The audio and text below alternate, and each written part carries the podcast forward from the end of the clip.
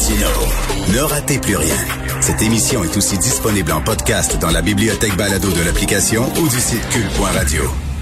Alors, nous parlons, on lui a parlé la semaine dernière, Mme Roxane Borgès Da Silva, qui est professeure à l'École de santé publique de l'Université de Montréal. Bonjour, Mme Da Silva. Bonjour, M. Martineau. Alors, euh, je vous repose la question à vous. Euh, comment vous vous sentez en, en tant que qu'experte, en tant que spécialiste, euh, quelqu'un qui travaille très fort pour combattre la COVID, de voir qu'il y a mille, cent sept mille, pardon, cent sept mille Montréalais en âge d'être vaccinés et qui n'y vont pas?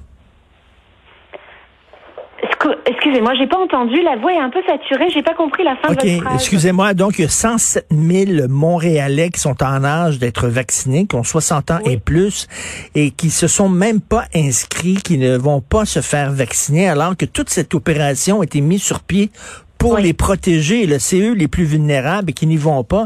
Euh, vous, en tant que spécialiste, vous réagissez comment à ça? Mais en fait... Euh... Il y a toujours euh, dans la, la population, une partie de la population, quel que soit l'âge, qui est plus hésitante à se faire vacciner, réticente à se faire vacciner. Mais je suis en fait plutôt rassurée de voir qu'on a euh, on a atteint plus de soixante-quinze pour cent de personnes vaccinées euh, dans cette tranche d'âge qui peuvent se faire vacciner. Et vous savez, en santé publique, on dit qu'à partir de, de soixante-dix pour cent, on peut parler d'une certaine immunité collective. Donc, il faudrait maintenant, rendu à plus de soixante-dix pour cent de ces personnes-là, ouvrir aux autres tranches d'âge en attendant que les, les et ceux qui hésitent ou ceux qui sont réticents euh, se décident pour ne pas, euh, en fait, euh, ralentir la vaccination. Donc, c'est un succès, soixante-quinze pour cent de, de, de gens vaccinés jusqu'à maintenant, cette tranche d'âge-là? Oui, c'est quand même un succès parce que dans ces les vingt-cinq, ben en fait dans les, les le pourcentage de personnes qui restent à vacciner, il y a peut-être des personnes qui sont hésitantes, comme je vous dis, qui sont réticentes, il y a des personnes aussi euh, peut-être qui qui sont euh, allophones, qui n'ont pas encore eu euh, ont compris que c'est leur, le temps qu'ils aillent se faire vacciner. Euh, il y a des stratégies qui doivent être déployées aussi pour les personnes qui sont peut-être plus à mobilité réduite. Donc dans ce contexte, euh, c'est ça me paraît euh, raisonnable comme chiffre, disons, et et je, je je me sens rassurée en effet, et je pense qu'il faut vraiment ouvrir à d'autres tranches de la population. Mais est-ce que ces gens-là vont être protégés parce que d'autres personnes ont agi de façon responsable et sont, sont allés se faire vacciner? Donc, c'est, il va y avoir une masse critique et ça va protéger ces gens-là. Mais euh, ceux, bon, il y a peut-être des gens qui ont oublié, comme vous dites, il y a peut-être des gens euh, qui sont allophones, qui ne savaient pas trop. Mais, mais il y a des gens qui sont résistants, qui veulent rien savoir, et il y a une part d'irresponsabilité là-dedans, là. Mais c'est sûr qu'il y a des gens qui, qui, qui, euh, qui en tout cas, des anti-vaccins ou des gens qui sont réticents parce que ils ont peur et qui croient pas en la science ou parce qu'ils pensent que le vaccin a été développé trop rapidement. Mais je les encourage vraiment à, à, à croire en la science, à voir en fait les effets du vaccin. On voit les premiers résultats avec des pays comme Israël ou l'Angleterre où la vaccination et ben, surtout l'Israël, la vaccination est allée très bien. On voit qu'ils ont pu euh, euh, réouvrir certains lieux. C'est la clé vers la liberté, la vaccination. Donc plus on ira se faire vacciner, plus on va être nombreux vaccinés, plus on va pouvoir revenir à une vie normale et, et on a tous hâte de revenir à une vie normale. Oui, tout à fait. Selon vous, parce que c'est le nerf de la guerre, c'est la vaccination, là, et il y a comme une course à, à, avec les variants. Il faut qu'il y ait le, davantage de gens vaccinés pour essayer de court-circuiter euh, l'avancée des variants, c'est ça? Oui, absolument. En fait, euh, en, en plus, on, plus vite on va vacciner, moins on laissera de chance au virus, c'est-à-dire aux variants de se propager, mais aussi au, à d'autres variants d'apparaître et, et au virus de muter pour créer d'autres variants. Donc c'est pour ça qu'il faut aller très vite pour que la vaccination outrepasse euh, la croissance des variants et la, les mutations de variants. Et pour vous, là, il faut ouvrir à d'autres tranches d'âge. Donc ce serait quoi, les cinquante-cinq ans et plus, cinquante ans et plus? Mais en fait, dans l'ordre de priorité, ça serait les moins de soixante ans avec maladie chronique. Et puis, puis il faudrait peut-être après regarder si, comme les, euh, ça a été fait par exemple à Montréal, s'il y a des quartiers où on a une forte prévalence de variants, peut-être qu'il faudrait prioriser ces quartiers-là également. Mmh. Euh, comme ça a été fait à Côte-Saint-Luc et Plamondon, Côte-Saint-Luc, Plamondon à Montréal. Et puis évidemment, il faudrait aussi voir à, à regarder pour les travailleurs essentiels. Et je, je pense notamment aux professeurs d'école qui sont tous les jours en contact avec beaucoup de, de jeunes qui peuvent être contagieux et pour lesquels, en fait, dans les, les écoles, c'est pas toujours facile de respecter les gestes barrières, particulièrement le deux mètres de distance. Donc, ça pourrait être aussi une, une tranche de la population euh, qui pourrait être mise euh, en, en avant pour, ben, pour être prioritaire à la vaccination. Ben oui. Oui, tout à fait. Là, ils ont été très patients quand même, ces gens-là. Puis comme vous dites, là, c'est, c'est très important. Ils sont en contact euh, avec les jeunes. Est-ce qu'on peut dire qu'objectivement, on est dans une troisième vague?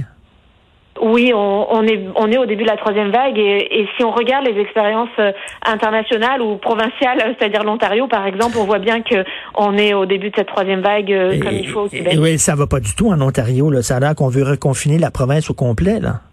Et oui, absolument, mais les, leur, leur, leur capacité hospitalière est, a atteint son niveau maximal. Les, les médecins aux soins intensifs euh, euh, ben, demandent à ce que ça soit, à ce que la, prov- la province soit reconfinée, parce que avec le nombre de cas qu'ils ont tous les jours, on sait que ce nombre de cas qu'ils ont tous les jours va se matérialiser à un certain nombre d'hospitalisations et de personnes aux soins intensifs, et, et ils craignent beaucoup de ne pas pouvoir les prendre en charge et d'avoir à faire du triage. Et, et aucun médecin, aucune, aucune personne ne veut en arriver là. Et là, votre pire ennemi, j'imagine, c'est le beau temps. Parce que vous savez, il y a une fatigue là, chez les gens. On est vraiment fatigué, il fait beau, on a envie de sortir. Je suis allé dans le Vieux-Montréal ce week-end, c'était plein au tam-tam du Mont-Royal. C'était oui. plein, ça respectait pas vraiment la distance. Donc ça, j'imagine, vous avez des craintes là-dessus, là. Oui, absolument. En fait, avec Pâques, le beau temps, et cetera, j'espère que les gens... Euh, ben en fait, je suis inquiète parce que oui, je, l'ai vu, je les ai vus, les photos, moi aussi, des tam-tams à Montréal. Et, oui. et j'ai vu que les gens respectaient pas les gestes barrières. Mais c'est surtout dans les espaces clos que c'est inquiétant euh, parce que les aérosols restent en suspension dans les espaces clos. Donc, euh, même si... En fait, j'espère que les tam-tams ne seront pas un, centre, un, ben, un lieu d'éclosion, mais, mais c'est surtout les espaces clos. J'espère qu'il n'y a pas eu trop de rassemblements dans des espaces clos, dans les domiciles, pendant les fêtes de Pâques. Non, non, ça serait absolument euh, catastrophique. Et est-ce que vous êtes optimiste? Est-ce que, est-ce que, là, après une troisième vague, va-t-il avoir une quatrième vague? C'est quoi? Mais en fait, ça va dépendre de la capacité de vaccination. Si on va, si on arrive à vacciner assez rapidement toute la population, on devrait se prémunir d'une quatrième vague. Euh, s'il n'y a pas de variants euh, résistants euh, à la vaccination qui apparaissent euh, au cours de, de la, des prochains mois. Mais c'est difficile à dire. Et on le sait, on le voit avec la grippe saisonnière. Tous les, tous les ans, en fait, avec la grippe saisonnière, on a des vagues, si on peut dire, de grippe saisonnière tous les hivers. Donc, euh, est-ce qu'on va, le virus, en fait, la covid dix-neuf va se retrouver comme la grippe saisonnière? Il y a quand même quelques chances, oui, que ça se déroule comme ça. Et, et on va voir pour la suite euh, s'il y a des ajustements de vaccination qu'il faudra faire ou s'il faudra revacciner la population tous les ans, et cetera. Tous les ans, avec une, une opération comme celle-ci, où euh, on, on irait chez, chez le pharmacien un peu comme on le fait avec la, la vaccination pour la, la grippe saisonnière, là? Oui, ça pourrait être ça, en fait, aller chez les pharmaciens euh, ou aller au C L S C euh, pour se faire vacciner, comme on le fait avec les enfants euh, pour le, le programme d'immunisation entre zéro et cinq ans. Donc, il faudra trouver peut-être des alternatives, mais c'est difficile au jour d'aujourd'hui de faire des hypothèses là-dessus. Pour l'instant, le, l'objectif vraiment important, c'est d'arriver à vacciner toute notre population euh, d'ici le vingt-quatre juin, si c'est possible, comme le, le, le s'est lancé euh, le ministre Dubé comme défi. Est-ce que vous croyez que c'est faisable, c'est jouable? Ben en fait, ça, l'est, ça l'était certainement quand on a, on s'est dit que euh, euh, quand on avait le vaccin AstraZeneca, mais sachant que là, euh, il y a eu des, ben en fait des, des petits cas de, de ben, quelques cas exceptionnels de, de développement de symptômes graves suite à la, à l'administration de ce vaccin. Euh, c'est sûr que les gens sont beaucoup plus réticents maintenant à le prendre, et, et c'est très dommage parce que, comme le disaient plusieurs experts euh, médecins, disons, ou microbiologistes, ce sont des, ce sont des cas exceptionnels et, et, on, et dans toute l'histoire de la de la maladie, des, du développement de vaccins et de médicaments, on a des cas extrêmement mmh. rares comme ça, de, de vaccins, de, de, de, de, d'allergies sévères ou de symptômes graves ou d'effets adverses graves. Donc, euh, sachant qu'on a une personne sur un million qui développe des symptômes, on a très peu de chances que ça tombe sur nous et, et par contre, le bénéfice d'être vacciné est très, très grand. C'est ça, il n'y a, a aucun vaccin qui est cent pour cent sécuritaire. Là. Il y a toujours des, des effets secondaires euh, pour certaines personnes. Dans chaque vaccin. Absolument. Et en fait, c'est nos caractéristiques génétiques, c'est nos caractéristiques de santé. En fait, nos, on a des facteurs de risque intrinsèques et, et personnels à chaque personne qui font que ben, dans certaines situations, on se retrouve, mais très rare. Quand c'est du un pour un million, c'est vraiment extrêmement rare.